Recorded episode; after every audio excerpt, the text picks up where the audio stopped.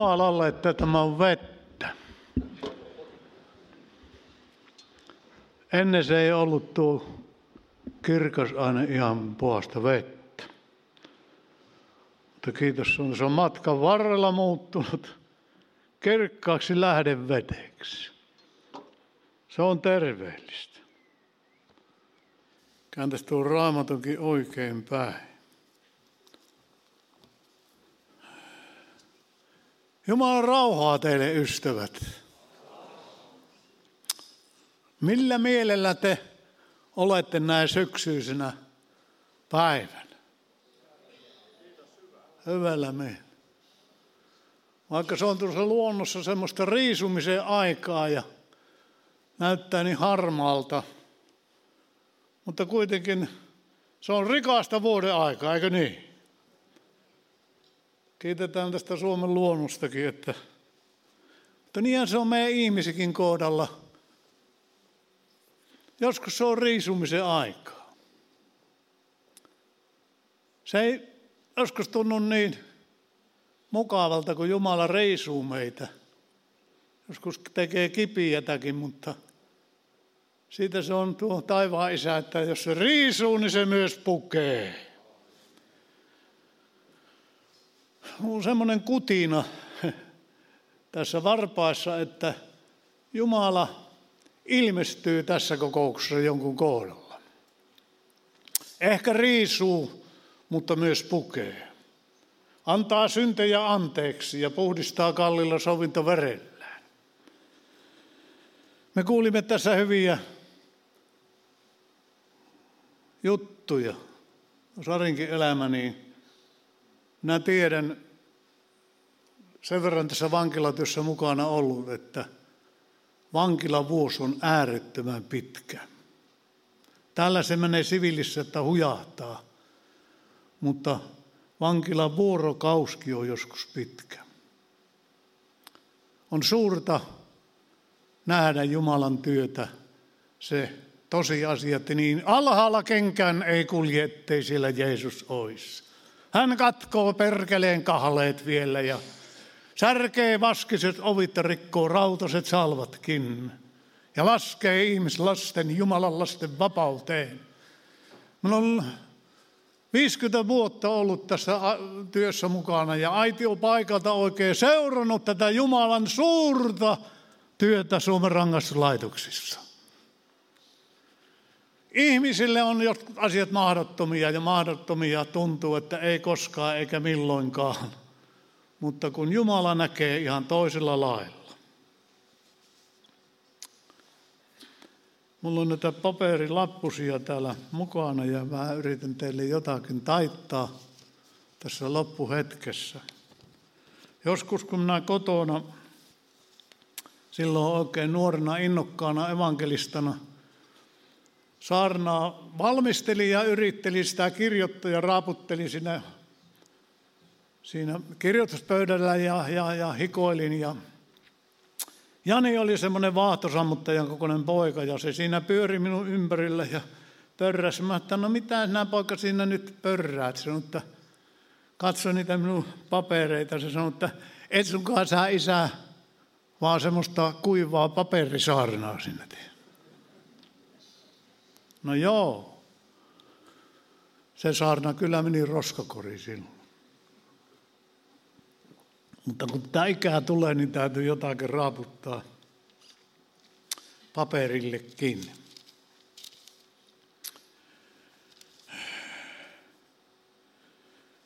Jotakin teille rakkaat ystävät vankilatyöstä tahdon omaltakin osalta tuoda esille ja, ja, ja hyvin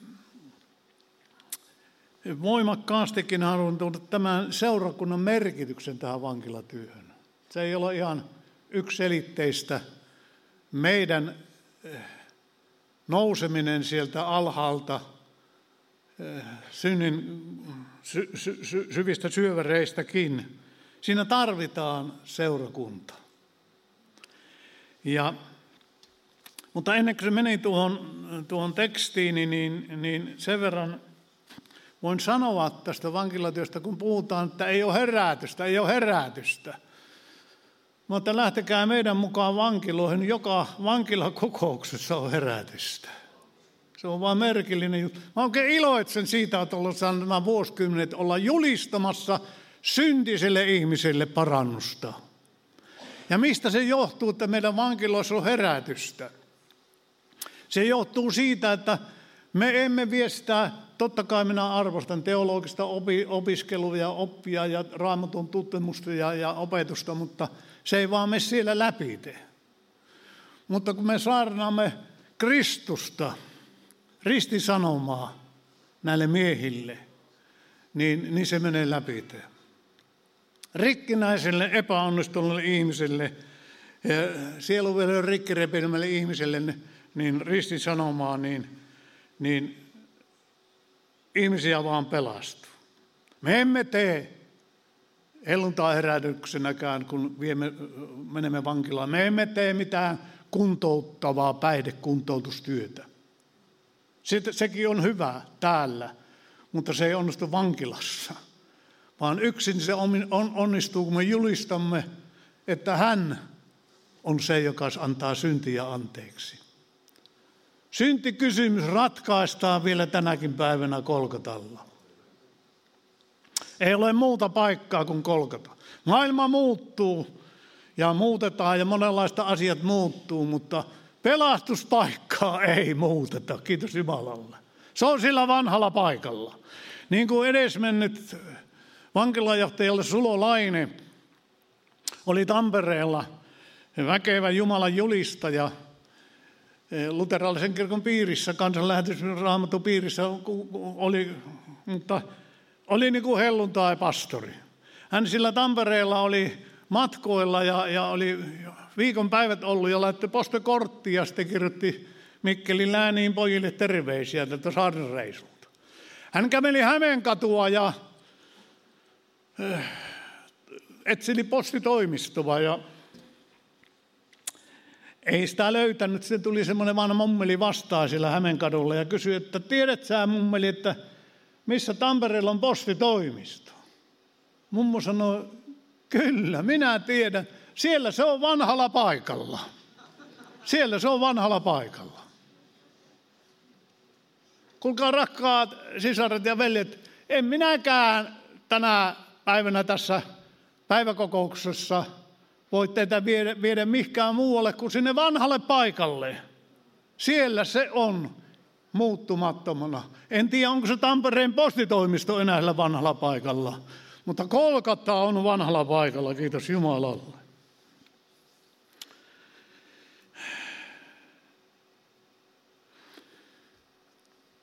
Vankilassa tulee poikia uskoon. Synnin orjia, saatanan pettämiä ihmisiä tulee uskoon. Ja kun tätä olen miettinyt tässä vuosikymmenien varrella sitä eh, asiaa, mistä sitä lähdetään liikkeelle tämä rikkinäisen ihmisen elämässä, niin kyllä se vaan lähtee vasta tämä elämä siitä, että – saa synnit anteeksi. Täytyy löytyä elämälle perusta. Aivan niin kuin siellä Matteuksen evankeliumin 7. luvussa 24 ja 27 eh, kertoo kahdesta rakentajasta. Toinen rakensi kallioperälle eh, talonsa ja tuli myrskytuulet ja kovat koettelemukset, se kesti kaikki koetukset. Mutta sitten toinen rakensi hiekalle talonsa. On kyllä aika hurjaa pelkällä hiekalla ruveta rakentaa mökkiä. Mutta niin hän teki. Mutta sitten tuli rankkasateet, tuulet ja tuo talo sortui ja se Raamattu kertoo, se sortuminen oli suuri. Samoin on nähnyt sen, että me rakennamme monta kertaa vankilassa, me rakennamme niin kuin sisarini kertoi monta kertaa, että kun portit aukeaa, niin minä rakennan ja teen, teen tämän elämäni ehyeksi ja lähden uutta tietä kulkemaan ja jätän sen vanhan. Mutta jos elämällä ei ole perustusta, ne myrskytuulet ja koettelemukset ja viettelemykset tänä päivänä, koppi heilahtaa jälleen. Mutta kun elämällä perustus Kristus kallio, niin silloin on hyvä lähteä liikkeelle. Ja kiitos Jumalalle, minäkin vuonna 1973 löysin tuon perustan elämälleni. Ja se on kestänyt. On ollut kovia koillismyrskyjä ja koettelemuksia näiden vuosikymmenien saatossa. Mutta kiitos olkoon, se perusta on kestänyt. Ja se kestää, rakas ystäväni, se kestää loppuun asti. Tuulkoon mistä tuulee. Ja koetelkoon mitä koetelkoon. Pauhatkoonpa elomeri, se kestää sittenkin. Hän luvannut pitää meistä huoli. Ihan meinaa innostua tässä, vanha mies. Joskus ne kysyy multa, että milloin Pauli jäät eläkkeelle. Mä että kyllä jään eläkkeelle. Mutta oon isän kanssa sopinut, että eläkepäivät pidetään vasta perillä. Siellä on aikaa viettää eläkepäiviä. Mutta tässä ajassa vielä löytyy syntisiä ihmisiä, perkeleen pettämiä ihmisiä, jotka itkevät ja parkuvat tuolla, huutavat avuksi. Ei ole ketään. Niin kuin Pedeslalamikon mies, kun Jeesus pysähtyi hänen kohdalle ja sanoi, että tahdotko tulla terveeksi? Niin tämä sairas huudattaa, Herra, minulla ei ole ketään. Tämä maailma, missä elämme, on niitä ystäviä, vammaisia, epäonnistuneita ihmisiä täynnä. Meitä tarvitaan siellä. Mutta näitä miehiä, jotka siellä rikkinäistä elämän olosuhteista, on tehnyt vankila sieluhoitoa hyvin läheltäkin sellityötä, nähnyt sen. Voi kuinka pirstoutuneita, rikkinäisiä, sielun vihollisia, elämiä repimiä ihmisiä me olemme käsitelleet. On joskus ollut väistyttävä siitä, kun ei ollut löyty sanoja siihen rikkinäisyyteen. Näitä miehiä sitten, kun ne tulee uskoon, niin niitä on ollut meidänkin kodissa. Muuten en ole ainoa vankilatyö tekijä. Mun rakas vaimoni on täällä jossakin. Voi kuinka suuren työ hän on tehnyt vankilatyössä. Kiitos Raija sulle siitä.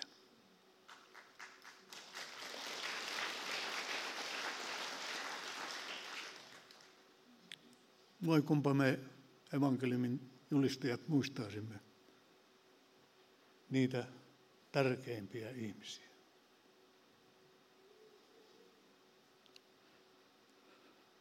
En olisi ehkä tässä julistamassa, jos ei Jumala antanut mulle, kun Kakolasta 76 pääsin pois viimeiseltä tuomiolta avua rinnalle. Ei ainoastaan tässä yhteisessä elämässä, vaan tässä työssä. Meidän kodissa on ollut paljon niitä miehiä, joita on yritetty auttaa ja autettu. Niitä ensi askeleen ottamisia. Ja Vaimo on ruokkinut, petänyt, petänyt pedit niille ja aina puhtaat lakanat ja parhaat ruuat laittanut näille miehille. Ehkä hän saa kerran suuremman palkinnon kuin minä kerran perille. Tahtoo sitten vuotaa minunkin silmät. Antaa vuotaa saattaa näitä miehiä ja naisia eteenpäin on äärettömän tärkeä seurakuntayhteys. Minun näiden vuosikymmenien varrella mulla on oikein seuranta siitä, että ketkä ovat päässeet astumaan seurakuntakynnyksen sisäpuolelle, ovat rakastuneet tähän Jumalan sanaan ja heitä on täällä kasvatettu kurissa ja nuhteissa ja ojennettu. He ovat selvinneet. He ovat selvinneet. Siksi minä painostan seurakunnan tärkeyttä vankilatyössä. Meidän tehtävämme on julistaa evankeliumia ja saattaa heitä Kristuksen täydelliseen tuntemukseen. Mutta kasvatus kuuluu seurakunnalle. Ja seurakunta kuri, kyllä minäkin joskus sanon, että minä lähden ja on ikänä aukaiset tuota seurakunnan ovea. On ikänä aukase. On ollut niin katkera ja kun ei oikein minun mieleen mennyt se asia. Mutta kuitenkin se on meidän hengellinen koti. Se on meidän hengellinen koti. Kyllä minäkin, kun ensimmäisen kerran meni hampaattomana ja rikkinäisenä ja haisevana vielä just uskoon tulleena, niin ajattelin, että ei hyvää päivää. Mä tähän joukkoon kyllä en sopeudu millään. Mutta kun ne tulivat tervehtimään ja kättelemään ja joku sisarkin toi nyrkissään, mutta mitä se siihen antoi, niin oli viisikymppinen siinä sanoi, että ei sulla Pauli varsin rahaakaan. Mä huomasin, että nämä ihmiset rakastaa minua, ne välittää minusta. Ja näiden vuosikymmenen aikaa, ja vieläkin minä tarvitsen hoitoa. Mä vasta ensimmäisellä luokalla. Ensimmäisellä luokalla ja pyrin toiselle luokalla, en tiedä pääsenkö. Yritän ainakin. Saattaa näitä seurakunnan yhteyttä. Siellä muuten Paavali kirja Filemonille, en tiedä tuleeko Greenille. Olen sitä monta kertaa tutkinut tuota Paavalin eh, ja Onessimuksen kohtaamista. Siinä kertoo, en lue tuota ajan voittamiksi tuota koko tarinaa, mutta siitä ajatuksia tuosta Filemonin kirjeestä. Paavalihan oli kotiarestissa Roomassa ja kirjoitti siellä tämän kirjeen. Se oli hyvin henkilökohtainen kirje. Se oli eh, ohjattu aivan kuin seurakunnan johtaja. Se kirje. Kirjoittakaapa seurakunnan johtajalle. Vankila lähetit kirjeitä. Mä olen että Esa varmaan hyvin mielellään lukee niitä. Mutta eh, kirjoitti kirjeen siellä Filemonille – mutta ennen sitä äh, tapahtui, että Onessimos se oikeastaan oli, oli siellä Filemonin orja Kolossassa ja, ja oli ihan kunnon varmaan orja. Mutta tuli päivä, jolloin hän kyllästyi Filemonin touhuun ja sanoi, että nyt lähden. Ja varasti vielä. Kaiken lisäksi otti pienen jonkun kassa sieltä mukaan. Se ilmeisesti perinnämi kertoo, että varasti. Totta kai, kun hatkaan lähdetään, niin sitä täytyy olla evästä mukana. Mutta lähti Roomaan ja, ja ehkä mä ajattelin, kun tutkin tätä Filemonin kirjettä, niin minä melko varma siitä on, olen siitä, kun Paavali Kolossassa vieraili ja Filemonin saattoi uskoon siellä ja koko perhekunnan, niin hän siellä jo tapasi tämän orjan. Näki, näki Onessimuksen ja kun Onessimus sitten hatkareisulla oli siellä Roomassa, niin tapasi siellä Paavalin ja Paavali sanoi, että ahaa, mitä sä poika täällä juoksentelet? Niin joutuu niin kuin kiinni, aivan niin kuin linnassa joutuu rikokset joskus kiinni, niin joutuu lusi. Mutta Paavali otti tämän orjan huostaansa ja johti kristinuskoon.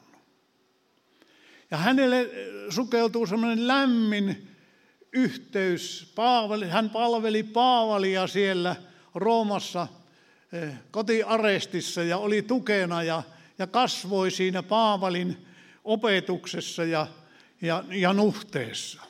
Mutta sitten Paavali sanoi, että tämä eukko ei kuulu minulle, vaan se kuuluu Filemonille. Ja hän lähettää sen sinne takaisin Filemonille. Ja kuinka lämpimästi, kun luette Filemonin kirjettä, Paavalin kirjettä Filemonille, niin kuinka viisaasti ja lämpimästi hän suosittelee tätä entistä karannutta orjaa. Hän sillä sanoo, että ei enää orjana, vaan orjaa enempänä ja rakkaampana veljenä. Kuinka rakkaana sitten sinulle ja minulle, kun Paavali on. Paavali puhuu Onesimuksesta.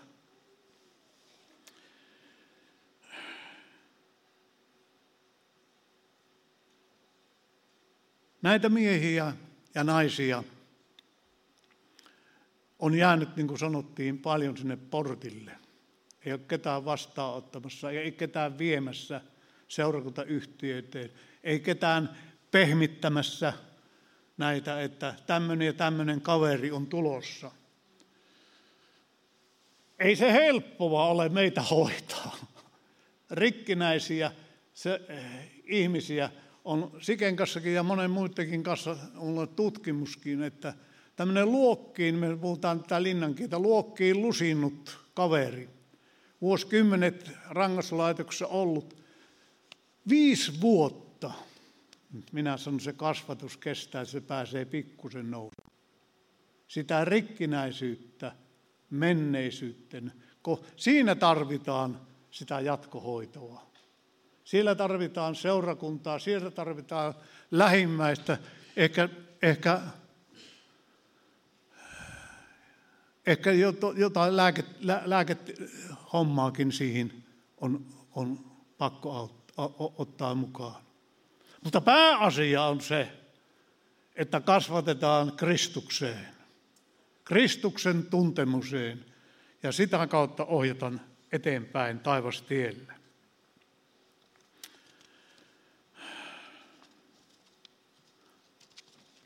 Minä en tiedä, kun pelkää, että aika loppuu ja minä vasta pääsen ensimmäiselle sivulle. No joo, on mulla kellokin. Mutta hoidetaan näitä rikkinäisiä, perkeleen pettämiä ihmisiä Kristukselle. Se ei ole, niin kuin mä sanoin, se ei mitään helppo nakki. Aare Ahonen Kiuruvedellä, kun Korhos Ville pelastui. Ja Aare sanoi, että kun keskellä yöllä kolme aikaa Ville soittaa, että kuulet selitettä, mitä tämä raamatu kohta tarkoittaa ja, ja mitenkä nyt tässä mennään eteenpäin. Ja, niin Aare sanoi, että ei ollut yö eikä päivä rauhaa. Ville oli aina kimpussa ja kyselemässä ja, ja piti aina selittää ja tutkia ja ohjata tätä miestä. Niin Aare sanoi, että hän sanoi rukoilijoille, että älä taivaan isä anna enää enempää muovikasi herätystä. Mutta rakkaat ystävät, mikä siunaus se on seurakunnille ollut vuosikymmenen saatossa vankilatyön hedelmät. Me näemme tässä herätysliikkeessä, olen nähnyt sen, näen teitä siellä, Natrin Mattikin, muista kun Mikkelissä 80-luvulla, teki sillä sellissä herätyksen. Kai se säikähti minun saarnastasi sen verran, että ryykäs polvilleen sillä kopissaan ja antoi elämänsä Jeesukselle. Tänä päivänä Matti on kylvänyt monien vesien varteen. Halleluja! Tämä se innoittaa ja riemastuttaa, kun Jumala tekee ihmeitä ilman määrää meidän elämässämme. Tähän loppuhetkeen mä haluaisin vielä, mä en päässyt paljon alakunkaan, mulla pitäisi olla puolitoista tuntia aikaa, että mä oikein julistamaan evankeliumia. Vaan kun mä joskus hermostuttaa sen, kun, kun on Jumalan palvelus on tuntia varttia.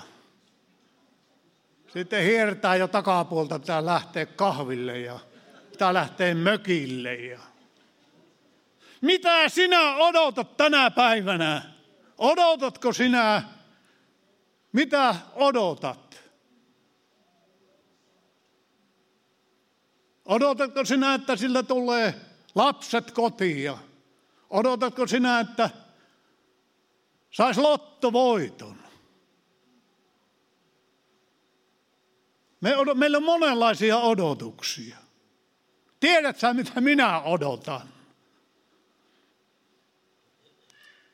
Minä odotan sitä hetkeä, kun pasuna kajahtaa. Ja minun lunastajani, minun vapahtajani tulee viemään tällaisen entisen kakolon hörhön, että pöllähtää taivaan kirkkauteen. Sitä minä odotan. Minä Israelissa kävin, kävin Ketsemaanissa, elin sen elämän katsoo niin ne kärsimykset, mitä Jeesus siellä rukouksessa kärsi meidän puolestamme.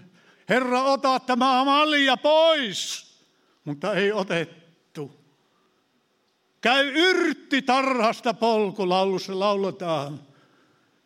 Kävin Kolkatalla. Kävin haudalla. Hauta on tyhjä.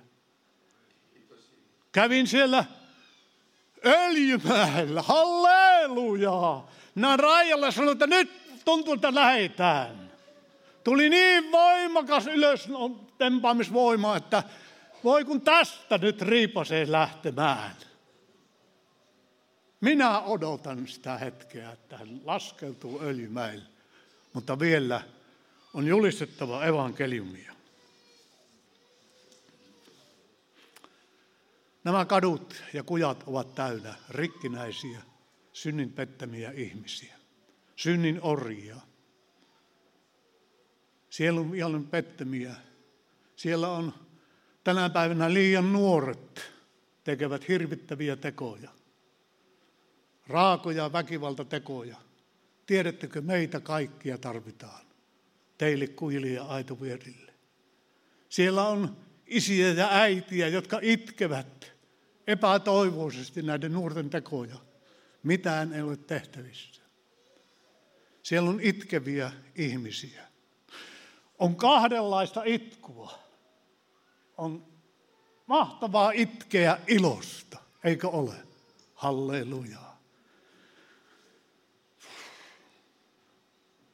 Kiittää ilosta. Silloin kun Jumalan henki koskettaa, auttaa. Ja Jumala seunaa ja ruokkii, niin silloin ihmisen silmässä alkaa juhla Jumalan palvelus. Eikö se niin ole? Silloin kun Jumala ruokkii. Ei ihminen elä ainoastaan leivästä, vaan jokaisessa sanasta, mitä Jumalan suusta lähtee. Taivaan isä ruokkii meitä. Ja silloin saamme ilosta itkeä ja ilosta kiittää. Mutta on suruja, murheellista itkua. Mutta sitä itkua, mitä tämä maailma itkee, ei tahdo aina kuulla. Ei tahdo kuulla. Hilja Aaltonen Siteraan Hilja Aaltosta. En puhu enää puolta tuntia pitempään. Siteraa tällä tavalla. Onko se niin, että vasta elämän kohtalon raskaissa nyrkeissä saamme kyvyn kuulla ihmisen itkun, elämän vaikeilla pitkospuilla? Vastako sitten, kun meidät on sidottu elämän erimuotoisiin kainalosavvoihin, huomaamme ramman ja raaliarikon, synnin pettämän, runteleman ihmisen tuiskussa tarpoamassa. Vastako sitten, kun olemme joutuneet itkemään omien haavojemme syvässä tuskassa, opimme pyyhkimään – itkevän itkun.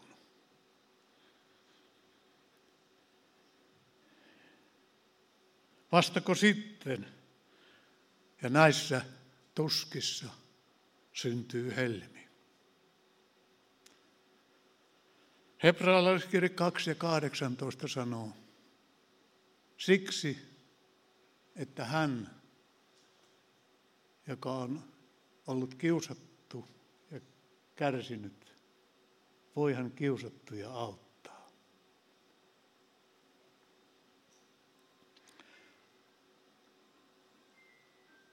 Muistan, kun sanon, että joskus vuosi, on elämässä tilanteita, jolloin ei sanat riitä. Muistan Vaasassa, kun vielä selliä kiersin.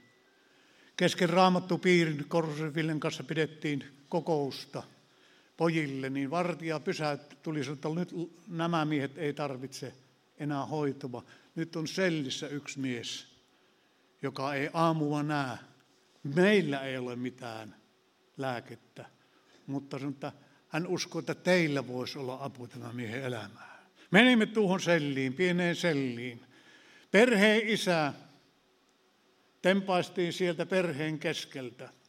Tuli semmoinen tapaturma. Siinä toinen menetti henkensä. Joutui pidätetyksi ja Vaasan koppiin. Tuo mies sanoi, että hän ei jaksa. Ei hän jaksa näitä vuosia, mitä edessä on. Ei hän jaksa. Itki hillittömästi. Ei ollut sanoja tuohon hetkeen. Rukoilin voimakkaasti siinä, että Jumala neuvo sinä, lohduta sinä, ohjaa sinä, että tuo mies selviäisi tästä. Aukaisin Johanneksen evankeliumin ja sanon tulla miehelle, kuule, meillä ei ole sun tähän kipuusi muuta lääkettä kuin tämä. Jos jaksat lukea tästä Johanneksen evankeliumista luvun taikka kaksi, niin siinä on sulle pelastusrengas. Toki rukoilimme, kun lähdimme tuosta sellistä pois.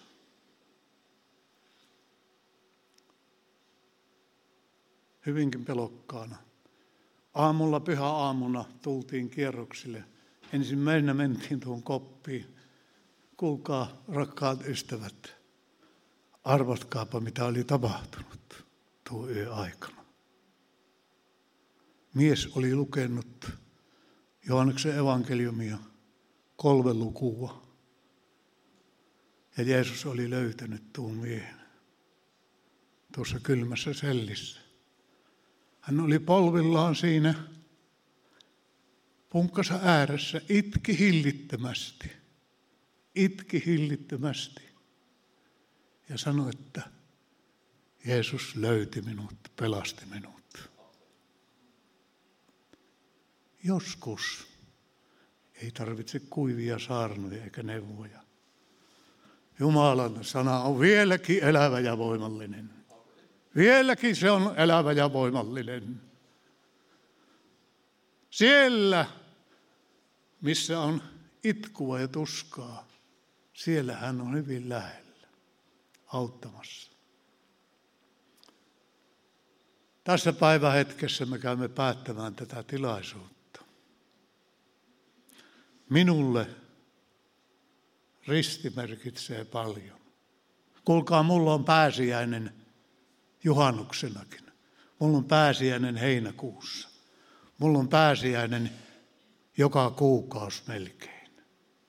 Minä paljon käyn Kolkatalla. Minä paljon rakastan Kristusta.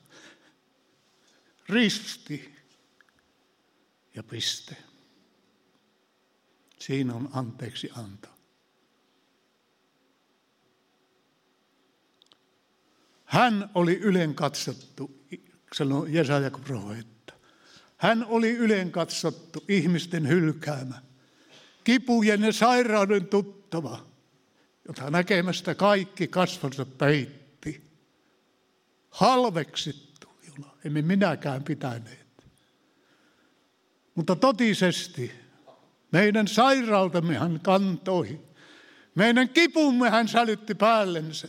Me pidimme häntä Jumalan lyömänä ja vaivaamana, mutta hän oli haavoitettu meidän rikkomustemme tähden, runneltu meidän pahantekojemme tähden ja hänen haavaansa kautta me olemme paratut. Jesaja profeetta jatkaa. Me vaelsimme kaikki eksyksessä niin kuin lampaat. Kukin meistä poikkesi omalle tielleen. Mutta kiitos Jumalalle. Hän heitti hänen päällensä kaikkien meidän syntivelkamme. Sovitus, lunas on maksettu Meidät on kallisti ostettu maailman orjatoreilta, missä Piru teki kauppaa ihmissielusta tänäkin päivänä. Hän ei ainoastaan ostanut lunastanut ja pelastanut tätä aikaa varten, vaan silloin kun hän lunasti, hän lunasti meidät iankaikkisesti ja lopullisesti. Aamen.